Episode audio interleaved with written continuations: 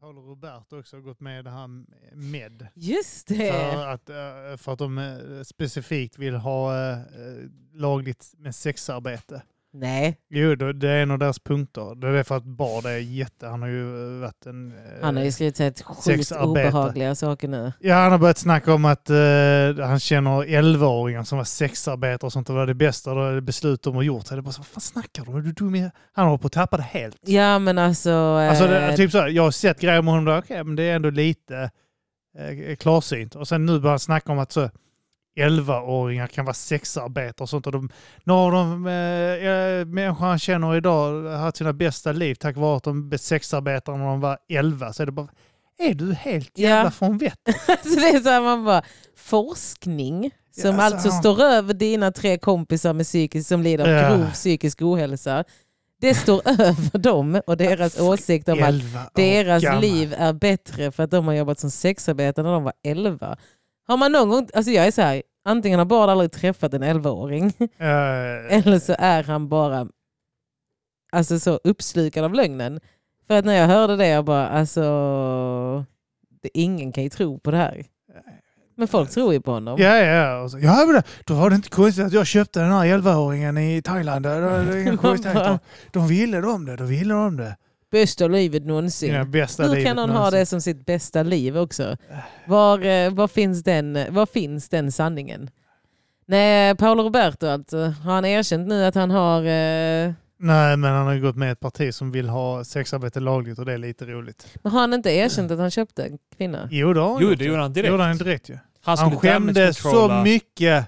Han skulle damage controlla Ja. och bara gick direkt och träffade Jenny Strömstedt i tv och sa jag har köpt sex.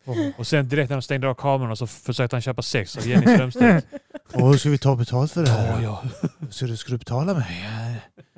Men var det inte att han nu har gått på spåret med att hon mår bra och att hon älskar att sälja sex och att det... Jo, kanske. Han jag har, väl inte inte, han har väl inte tagit i det? Jag vet inte om jag tror detta, jag har tagit det här någonstans, men vilken jävla tönt Paolo Roberto är på så många sätt. Att han är en vuxen man som fortfarande pratar om att han ska ringa sina grabbar från boxningsklubben. Det är som Petter när han stod i, Mm. i korvkiosken där Ja, uppe. till han eh, Harakiri, korvgubben. Ja, och gapade om att han skulle ringa sina polare. han fick reda på att allting filmades med en Ja. webcam. Att han hade stått där och pratat med Harakiri korvgubben. Och då ringer jag mina boys. Har du filmat Har du filmat mig? Du ska ha pengar. Ta bort Ta kameran bort kameran eller så ger du mig Okej, då pengar. ringer jag mina boys. Så kommer vi här snart. Tja boys, det är en kille här som filmar mig.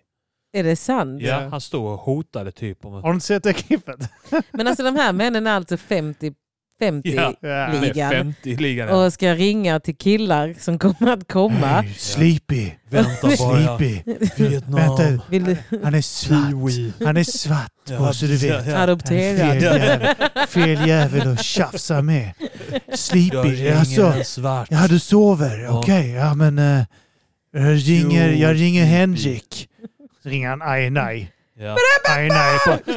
Åh, jag- kommer omedelbart! Jag kommer... Vad är det? Tjena Petter! Vad är det som händer?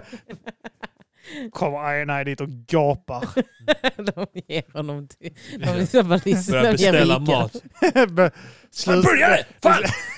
Han kommer dit för att skälla på korvgubben. Slutar om han beställer en tjock med mos.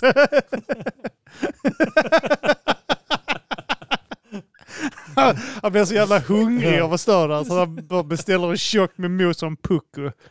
Och så sitter han och käkar. Har du fått dricka? Va? Pucko? Nej. Okej. Jag klarar inte av, klarar inte av Pepsi, stick i näsan. Kolsyra sticker i näsan.